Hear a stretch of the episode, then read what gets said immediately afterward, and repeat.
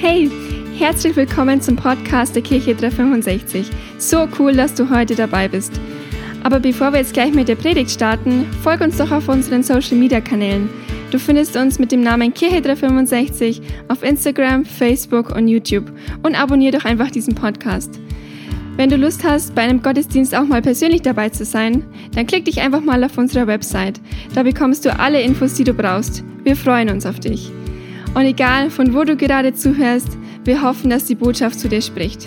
Ich bin übrigens die Sami und ich wünsche dir jetzt ganz viel Spaß beim Zuhören. Und jetzt auch nochmal ein herzliches Willkommen an dich im Podcast.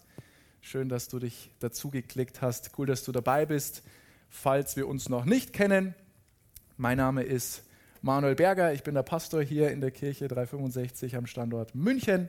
Bin verheiratet mit meiner Frau, der Sarah, und ich bin Papa von zwei Mädels, von der Sophie Grace und von der Magdalena. Genau. Und vielleicht habt ihr das schon auf irgendeinem Kanal mitbekommen. Wir befinden uns aktuell in einer Predigtreihe, mit dem Titel Nachfolge Einmaleins. Nachfolge Einmaleins, wo wir uns einfach so mit der Frage beschäftigen oder ein bisschen auseinandersetzen wollen, hey, was bedeutet das eigentlich, wenn wir sagen, wir sind ein echter Nachfolger, wir sind ein echter Jünger von Jesus Christus? Was heißt es eigentlich, wenn wir diese Entscheidung treffen, wenn wir an dem Punkt in unserem Leben sind, wo wir sagen, hey Jesus, ich glaube an dich und ich bitte dich, komm du in mein Leben und sei du eben nicht nur mein Erlöser, sondern sei du auch mein Herr. Was heißt das wirklich am Ende des Tages? Weil dass es sich dabei nicht einfach nur irgendwie um so eine schnelle, emotionale Entscheidung handelt, das haben wir, glaube ich, so in den letzten zwei Teilen schon rausgefunden, die letzten beiden Sonntage, vor allem auch letzte Woche ist uns das, glaube ich, ein bisschen klar geworden. Und ich möchte heute im dritten und im vorletzten Teil, nächste Woche ist dann schon der vierte und letzte Teil, möchte heute nochmal so ein bisschen da weiter reingehen.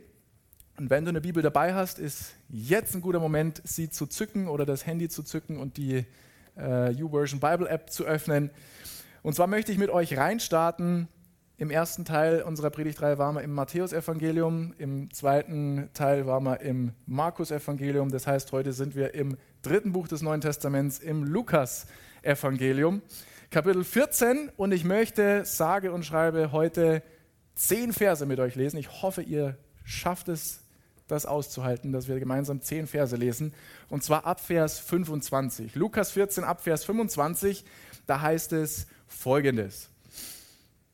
Als sich Jesus wieder auf den Weg machte, wurde er von einer großen Menschenmenge begleitet.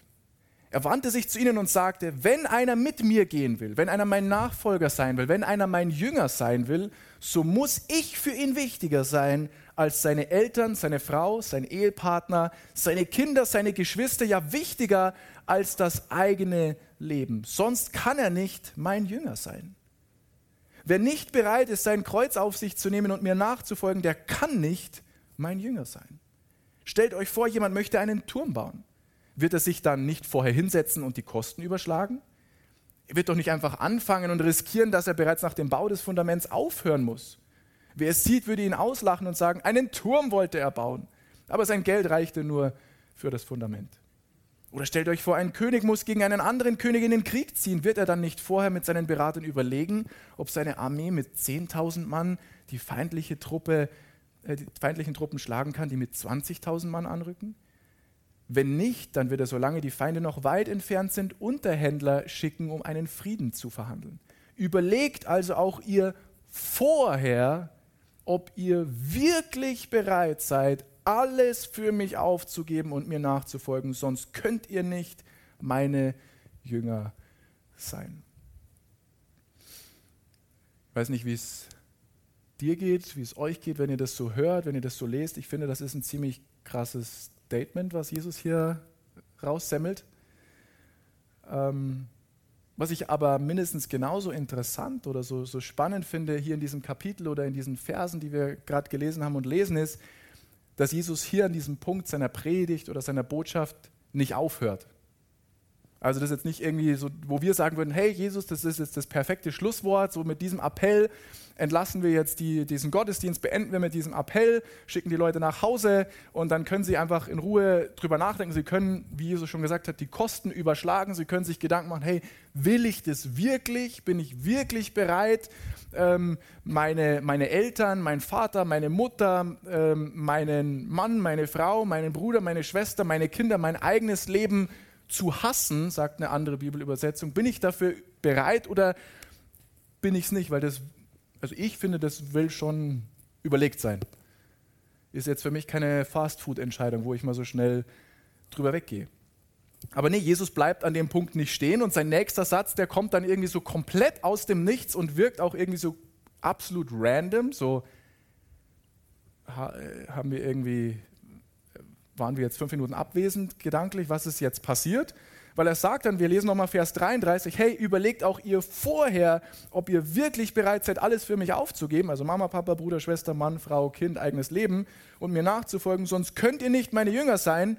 Und dann Vers 34 sagt er auf einmal, Salz ist gut und notwendig. Hä? Jetzt mal ernsthaft, was ist das für, also wo ist die Überleitung? So, ich bin ja hier, ich versuche immer eine gute Überleitung zu machen, aber... Was habe ich jetzt verpasst? Also wo ist Jesus abgebogen in seiner Rede, war ich da gedanklich beim Essen? Was ist gerade passiert? Erst sagt er, wir sollen alle hassen, verglichen mit ihm, und dann Salz ist gut und notwendig. Wenn aber das Salz fade geworden ist, wodurch soll es seine Würzkraft wiedergewinnen? Es taugt nicht mal mehr als Dünger für den Acker, man muss es wegwerfen. Wer Ohren hat, der soll auf meine Worte hören. Okay, alles klar, Jesus, I don't get it. Und nur, dass ich das an der Stelle kurz gesagt habe, wenn du jemand bist, der so wie Markus mitschreibt, der ein schlauer Jünger ist, so wie Markus, mein Titel für den 3. Teil heute lautet ganz banal, Salz bitte. Kann ich mal Salz haben bitte? Salz bitte? Das ist der Titel heute. Und ich weiß nicht, ob einige von euch so ein bisschen so ticken wie ich, aber viele sagen, man sieht es mir nicht an, aber manchen glaube ich nicht. Ich liebe gutes Essen. Ich liebe gutes Essen und für gutes Essen gehören für mich auch gute Gewürze dazu. Das heißt, ich liebe Salz. Sehr sogar. Ich bin so schuldig im Sinne der Anklage, wenn du mir ein leckeres Essen vor mich hinstellst, ich bin der Kandidat, ich salz und ich pfeffer, ohne dass ich probiert habe, erstmal obendrauf. So, gibt es noch jemanden, der das macht oder bin ich der Einzige? Okay. Ah, okay. Bin nicht Manu allein zu Hause. Aber warum mache ich das? Ich liebe den physischen Beweis von Salz auf meiner Speise. Ja, ich mag es, das Gewürz oben auf meinem Essen zu sehen. Es ist schön, wenn es drin ist, aber ich will es sehen. Ich will es auf meinem Essen sehen. Und ich weiß nicht warum, aber so bin ich. Ich mag das einfach, keine Ahnung warum. Aber deswegen bin ich auch ein Riesenfan von Salz und für mich kann es gar nicht salzig genug sein. Also ich merke zwar schon irgendwann, wenn es versalzen ist, aber das fängt bei mir irgendwann weiter hinten an. Habe ich so mitgekriegt mit den Leuten, mit denen ich bisher gegessen habe. Auf jeden Fall, als ich mich dann so die Woche vorbereitet habe, auch für die Predigt, habe ich festgestellt, ich habe so ein bisschen Research-Arbeit betrieben zum Thema Salz. Dann habe ich so festgestellt, es gibt es gibt 1000 verschiedene Möglichkeiten, für was du alles Salz benutzen kannst. Es gibt x verschiedene Anwendungsmöglichkeiten von Salz. Ja, du kannst zum Beispiel Salz hernehmen, um rauszufinden, ob ein Ei verdorben ist oder nicht. Ja, du machst das Ei in ein Glas Wasser, machst 2 Esslöffel Salz in das Wasser. Wenn das Ei anfängt zu schwimmen, ist es verdorben. Wenn es sinkt, ist es das nicht. Ich wusste das nicht. Ihr vielleicht schon. Ich war danach schlauer. Aber für was du Salz auch hernehmen kannst, du kannst Salz benutzen, um deine Fenster frostfrei zu halten, habe ich rausgefunden. Du kannst Salz benutzen, um einen Bienenstich zu lindern, wusste ich auch nicht. Du kannst Salz benutzen, wenn du Äpfel oder Kartoffeln in Scheiben geschnitten hast, dass die nicht braun werden und so weiter und so fort. Also du kannst Salz für so viele verschiedene Dinge irgendwie benutzen. Ich finde es aber so faszinierend oder so interessant, wie Jesus in seiner Predigt oder in seiner Botschaft diese Metapher benutzt, weil wenn wir uns nur mal erinnern, bevor er zu diesem Punkt kommt, macht er eigentlich eine Aussage, die für den Großteil der Menschen wahrscheinlich äußerst, sagen wir es mal neudeutsch, abtörnend ist, weil er sagt ja, hey, wir sollen alles aufgeben oder wir müssen alles aufgeben, wenn wir sagen, wir wollen sein Jünger sein, wir wollen seine Nachfolger sein, dass wir, wenn es drauf ankommt, dann sollen wir im Vergleich zu ihm unsere Mama, unseren Papa, unseren Mann, unsere Frau, unseren Bruder, unsere Schwester, unsere Kinder und sogar unser eigenes Leben hassen, was nichts anderes bedeutet wie, hey, es hat keine Priorität verglichen mit mir, sagt Jesus, was diese Menschen sagen oder auch was du selber sagst oder was diese Menschen denken oder was du selber denkst, wenn ich was anderes gesagt habe oder wenn ich gesagt habe, dass du was anderes denken sollst, wenn sich deine Gedanken nicht um diese Dinge drehen sollen. Also Jesus macht das ganz klar. Hey, diese Entscheidung, mir nachzufolgen, mein Jünger zu sein, überleg dir das sehr, sehr gut, ob du das wirklich willst. Ja, mach das nicht aus einer Emotion raus, mach das nicht, um irgendjemandem zu gefallen, mach das nicht, um dem Manu als Pastor zu gefallen, mach das nicht, um deinem Nachbarn, deinem Freund, deinem Arbeitskollegen, deinem Ehepartner zu gefallen. Überleg dir das sehr, sehr gut, überschlag die Kosten vorher, bevor du diese Entscheidung triffst und sei dir bewusst, was diese Entscheidung, ich will jetzt nicht sagen für Konsequenzen, aber was diese Entscheidung bedeutet, wie weitreichend diese Entscheidung ist.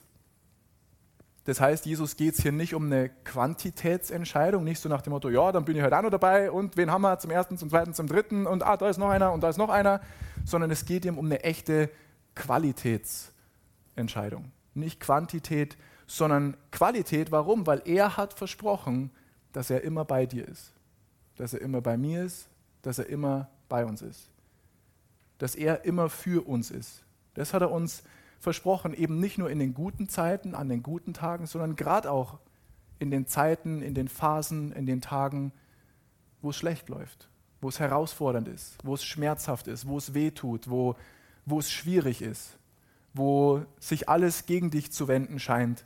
Da hat er trotzdem versprochen, dass er da ist. Und ich habe für mich festgestellt, vielleicht wird mir der ein oder andere zustimmen, wenn ich mich in solchen Zeiten befunden habe oder in solchen Phasen, dann merke ich an mir selber, wie qualitativ hochwertig meine Entscheidung, Jesus nachzufolgen, wirklich war. Ob ich eine Quantitäts- oder ob ich eine Qualitätsentscheidung getroffen habe. Weil da entscheidet sich dann, wie ich reagiere in solchen Phasen, in solchen Zeiten, in solchen Momenten. Und nachdem er eben all das gesagt hat, sagt er plötzlich, Salz ist gut und notwendig. Macht für mich gar keinen Sinn. Aber er sagt weiter, wenn das Salz fade geworden ist, wodurch soll es seine Würzkraft wiedergewinnen? Es taugt nicht einmal mehr als Dünger für den Acker, man muss es wegwerfen. Wer Ohren hat, der soll auf meine Worte hören. Also Jesus sagt praktisch, hey, ich sage hier etwas, ohne es zu sagen. Ich sage hier etwas durch die Blume und ich sage es durch die Blume, um herauszufinden, wie aufmerksam ihr mir wirklich zuhört. Das werden nämlich nur die verstehen, die mir wirklich zuhören und nicht die, die mir nur so nebenbei mit einem Ohr zuhören. Die werden nicht verstehen, was ich eigentlich hier gerade sagen möchte. Und dann kommt das Thema Salz. Wir haben uns das ja vorher schon angeschaut. Es gibt so viele verschiedene Möglichkeiten von Salz, wie du Salz benutzen kannst. Salz ist mega vielschichtig, vielseitig einsetzbar. Aber zur damaligen Zeit, wo Jesus gelebt hat und wo er das eben so gesagt hat, wurde Salz eigentlich primär für 3 Dinge benutzt. Ganz primär. Und das Erste, für was Salz damals benutzt worden ist, wie wahrscheinlich heute auch primär, zum Würzen. Also das Erste ist, Salz würzt. Salz würzt. Wer von euch war schon mal irgendwo beim Essen eingeladen oder war schon mal im Restaurant und du hast einen Teller bekommen und der sah sehr, sehr schmackhaft aus, sah wirklich lecker aus und dann hast du so die erste Gabel, den ersten Löffel genommen und hast dir so gedacht, meh, da fehlt was. Und dann hast du eine Sache gemacht, du hast dich an den Titel dieser Predigt erinnert und hast gesagt, Salz bitte, kann ich mal Salz haben bitte? Und dann hat man dir das Salz gegeben und du hast gesalzen und dann hast du nochmal probiert und hast gedacht, besser. Jetzt schmeckt es auch so, wie es aussieht. Ich habe das schon erlebt, ihr alle nicht. Dann solltet ihr euch mal einladen lassen oder ins Restaurant gehen. Aber warum ist es mit Salz besser? Weil Salz ist da für den guten Geschmack. Salz macht das Essen besser. Salz macht das Essen schmackhaft. Das Salz macht das Essen, kann man sogar sagen, ein Stück weit lebendig. So, wir haben jetzt die Magdalena, die wird jetzt dann 1 Jahr alt. Die hat noch diese tollen Gläschen mit Nahrung. Probiere da mal was und dann sagt mir, wie lebendig das Essen schmeckt, wenn da 0% Gewürze drin sind. Es schmeckt halt, man kann erkennen, in welche Richtung es gehen soll, aber ohne Gewürze ist halt so, gibt Besseres. Und Jesus sagt sogar im Matthäus-Evangelium, Kapitel 5, Vers 13, ihr seid, du bist, ich bin, ihr seid das Salz der Erde, sagt Jesus. Das heißt, Jesus will, dass du und ich, dass wir ein bisschen Würze, dass wir ein bisschen Geschmack in diese Welt reinbringen, dass wir einen Unterschied machen, nicht nur in unseren Dreamteams, sondern auch in unserem Alltag, da wo wir sind und dass durch uns eben nicht noch mehr Hass und Streit und Spaltung in diese sowieso schon so kaputte und korrupte Welt kommt, sondern dass wir als Nachfolger von Jesus einen Unterschied machen dahingehend, dass durch uns stattdessen das Umfeld, das Gespräch, die Situation mit Liebe, mit Frieden und mit Einheit gewürzt ist.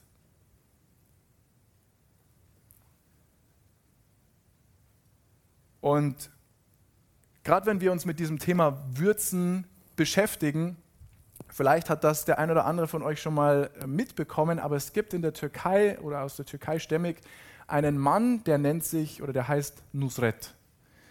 Und Nusret wird weltweit nicht Nusret genannt, sondern Salt Bae. Warum? Das ist ein sehr erfolgreicher Gastronom, weil er im Jahr 2017 zu einem Internetphänomen geworden ist, durch die Art und Weise, wie er seine Steaks würzt, beziehungsweise durch die Art und Weise, wie er seine Steaks salzt. Er macht das nämlich so. Vielleicht hat das irgendjemand irgendwo schon mal gesehen.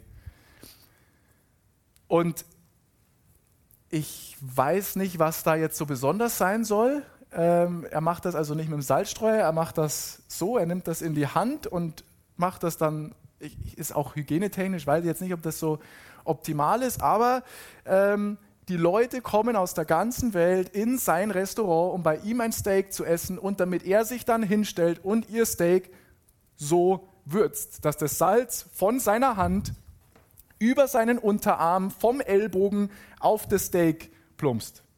Dafür bezahlen Leute viel Geld. Klingt komisch, ist es auch.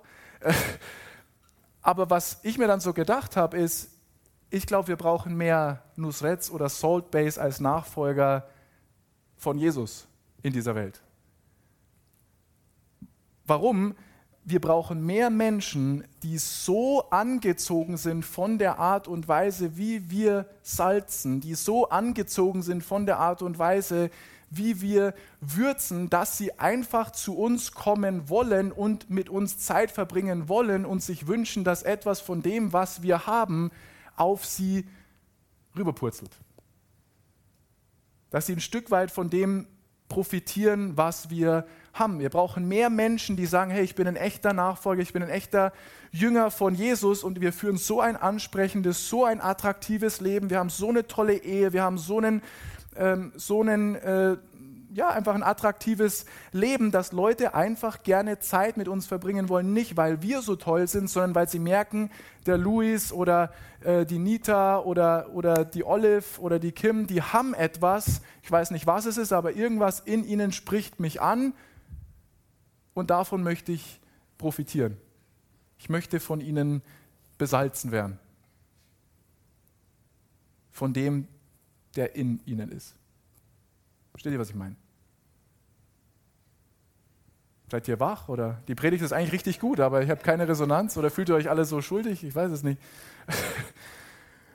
Das heißt, Mir ist wichtig, egal wo wir von jetzt an unterwegs sind, ob das beim Einkaufen ist, ob das an der Tankstelle ist, ob das im Büro ist, bei den Nachbarn, in der Familie, mit den Freunden, lasst uns doch einfach darauf achten, dass egal in welchem Umfeld wir sind, die Welt oder die Situation, in der wir uns befinden, durch uns ein bisschen besser schmeckt.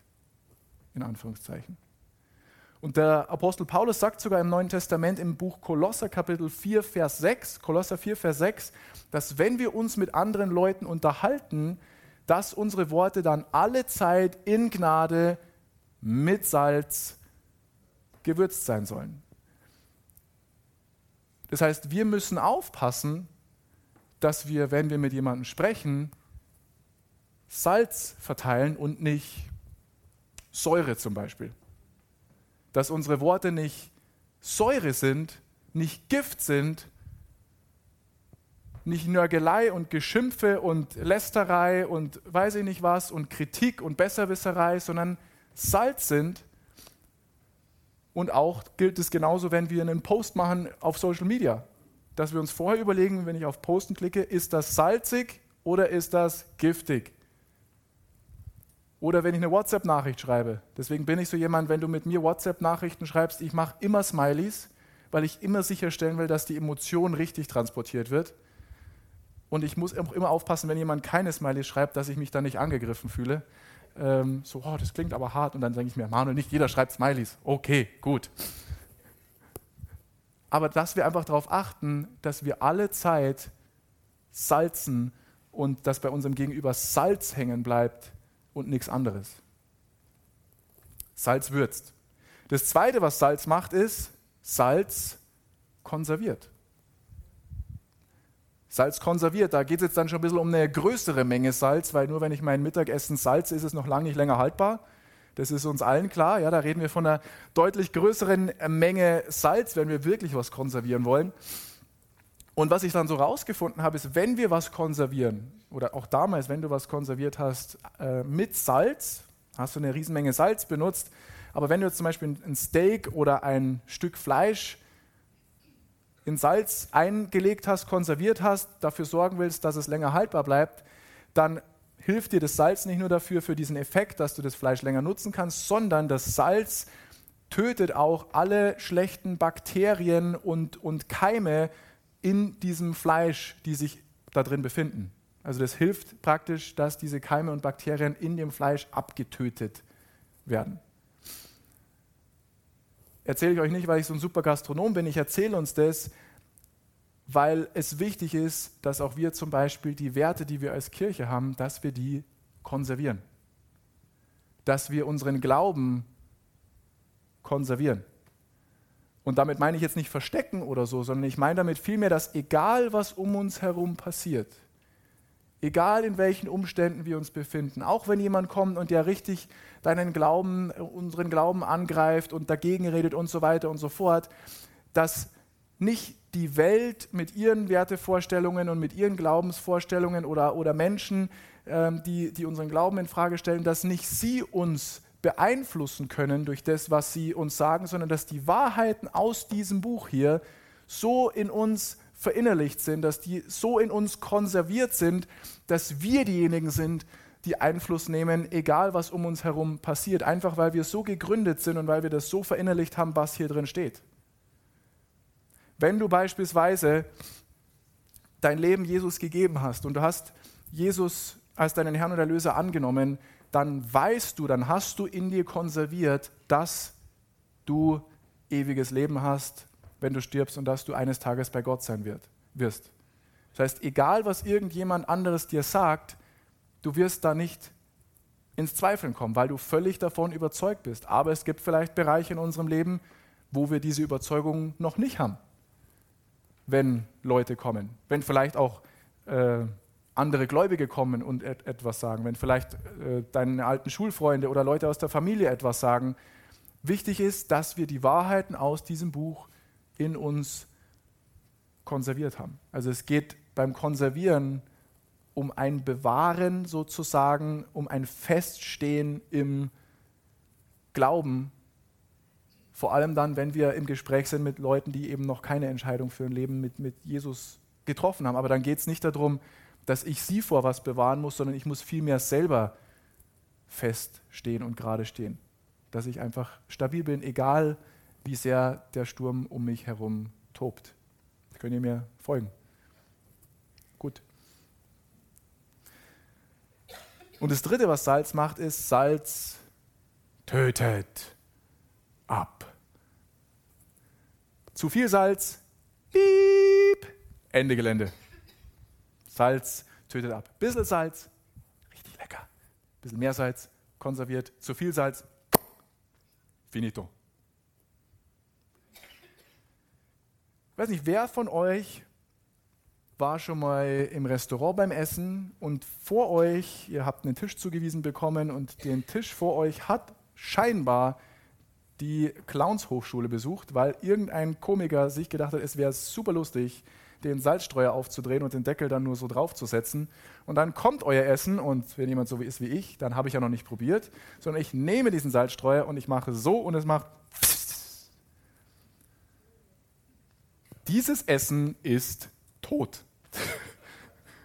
Da brauche ich auch nicht mehr versuchen, mit der Gabel dann noch so das abzukratzen, sondern ist einfach vorbei. Das Einzige, was ich dann noch machen kann, ist mich zu melden und sagen, Entschuldigung, ihr Salzstreuer offen und kann ich vielleicht nochmal auf Kosten des Hauses nochmal ein Essen haben? Das wäre sehr nett, danke. Das ist das Einzige, was du dann noch machen kannst, weil das Essen ist ungenießbar. Warum ist es ungenießbar? Zu viel Salz. Zu viel Salz. Und meine These ist, ich glaube, wir haben, also ich kann jetzt von mir sprechen, aber ich denke ganz allgemein mit mir eingeschlossen, ich glaube, wir haben in der Vergangenheit oftmals den Fehler gemacht, dass wir unser Salzhandling nicht ganz korrekt gehabt haben. Dass da, wo es wenig Salz gebraucht hätte, wir so gemacht haben und dass deswegen manche Beziehungen tot sind jetzt, dass deswegen manche Leute mit uns nichts mehr zu tun haben wollen, dass deswegen manche Türen, die geöffnet waren in irgendeinem Bereich, jetzt geschlossen sind, weil wir es vertauscht haben und da, wo es viel Salz gebraucht hätte, wir nur gewürzt haben.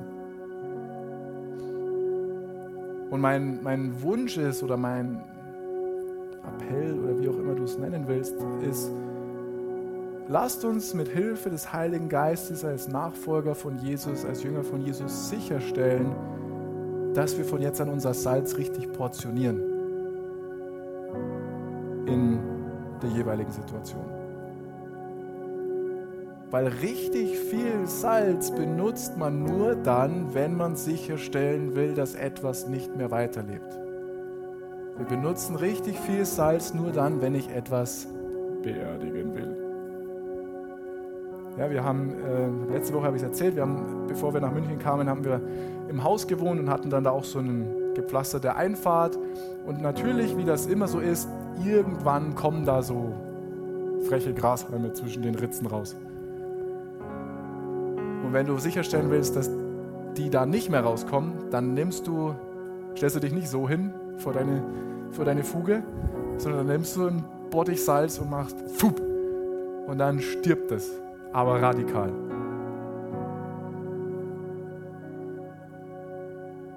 Aber mir ist dann so klar geworden, hey, ich als Manuel, wo muss ich würzen, wo darf ich praktisch in Anführungszeichen nur wenig Salz benutzen, wenn ich mit anderen Menschen im Gespräch bin, die vor allem Jesus noch nicht kennen. Da muss ich würzen. Weil es bringt diesen Menschen nichts, wenn ich denen sage, du machst es falsch, das ist nicht richtig, das ist falsch, du kommst für das in die Hölle und übrigens hier, wenn du dich nicht bekehrst, dann kommt ihr alle in die Hölle und werdet brennen, ihr Sünder. Die müssen gute Nachrichten hören. Okay? Die müssen hören, dass es einen Gott gibt, der sie liebt, der immer für sie ist. Das müssen sie hören und sie müssen vor allem ein bisschen was von unserem Salz abbekommen. Wo muss ich ein bisschen mehr Salz benutzen, wenn ich Dinge konservieren will, dass ich feststehe im Gespräch, wenn Leute mir vielleicht Fragen stellen, dass ich mich nicht umherwerfen lasse von der Meinung, von der Lehre, von diesem oder von jenem. Muss ich Dinge konserviert haben in mir. Und wo muss ich richtig viel Salz benutzen? Bei mir selber.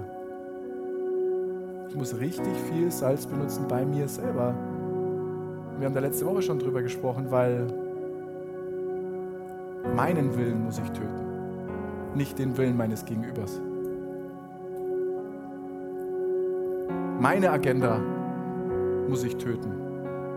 Meine Ziele müssen sterben. Meine Pläne müssen sterben.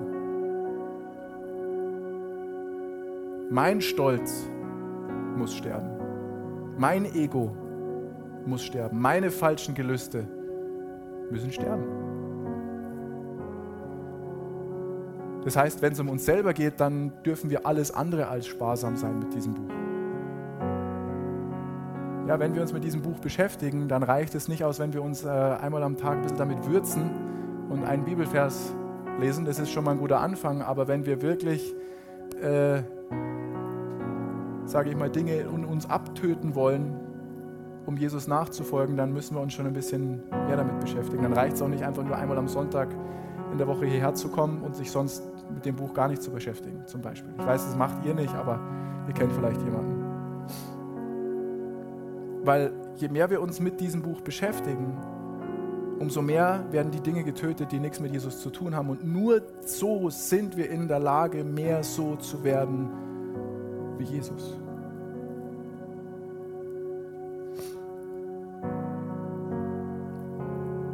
Und wenn du heute Morgen hier bist oder du bist im Podcast dabei und du sagst, hey, ich möchte heute diese Qualitätsentscheidung für ein Leben mit Jesus treffen. Ich habe die Kosten überschlagen, so wie Jesus gesagt hat. Ich bin mir sicher, ich möchte ein Nachfolger von Jesus Christus sein. Dann will ich dich natürlich nicht gehen lassen, ohne dir die Möglichkeit dafür gegeben zu haben. Und die Bibel sagt, hey, wenn du mit deinem Herzen glaubst, dass Jesus Christus der Sohn Gottes ist, wenn du das mit deinem Mund bekennst, wenn du dir bewusst bist, dass du es nicht aus eigener Kraft, nicht aus guten Taten in den Himmel schaffst, sondern nur durch die Gnade Gottes und durch das, was Jesus Christus am Kreuz für dich getan hat. Wenn du weißt, dass du Vergebung brauchst und dass der Tag kommt, wo du eines Tages vor Gott stehst und Rechenschaft ablegen musst für dein Leben, was er dir gegeben hat, für jeden Atemzug, den er dir geliehen hat, und du ihn einlädst, dann ist das deine Eintrittskarte in den Himmel. Nicht aus Werken, sondern aus Glauben an Jesus. Und ich werde ein kurzes Gebet vorbeten, vielleicht können wir alle die Augen schließen. Und du kannst mir Satz für Satz nachbeten, wenn du da überzeugt bist und mit dabei bist. Und jeder, der dieses Gebet schon mal gebetet hat, betet zu deiner Unterstützung mit. Himmlischer Vater, ich danke dir, dass du mich liebst. Jesus Christus, ich glaube, dass du der Sohn Gottes bist. Ich bitte dich um Vergebung für all meine Schuld. Ich habe erkannt, dass ich dich brauche. Komm du jetzt in mein Leben und sei von jetzt an mein Herr und mein Erlöser. Und lehre mich, was es heißt, ein Nachfolger von dir zu sein.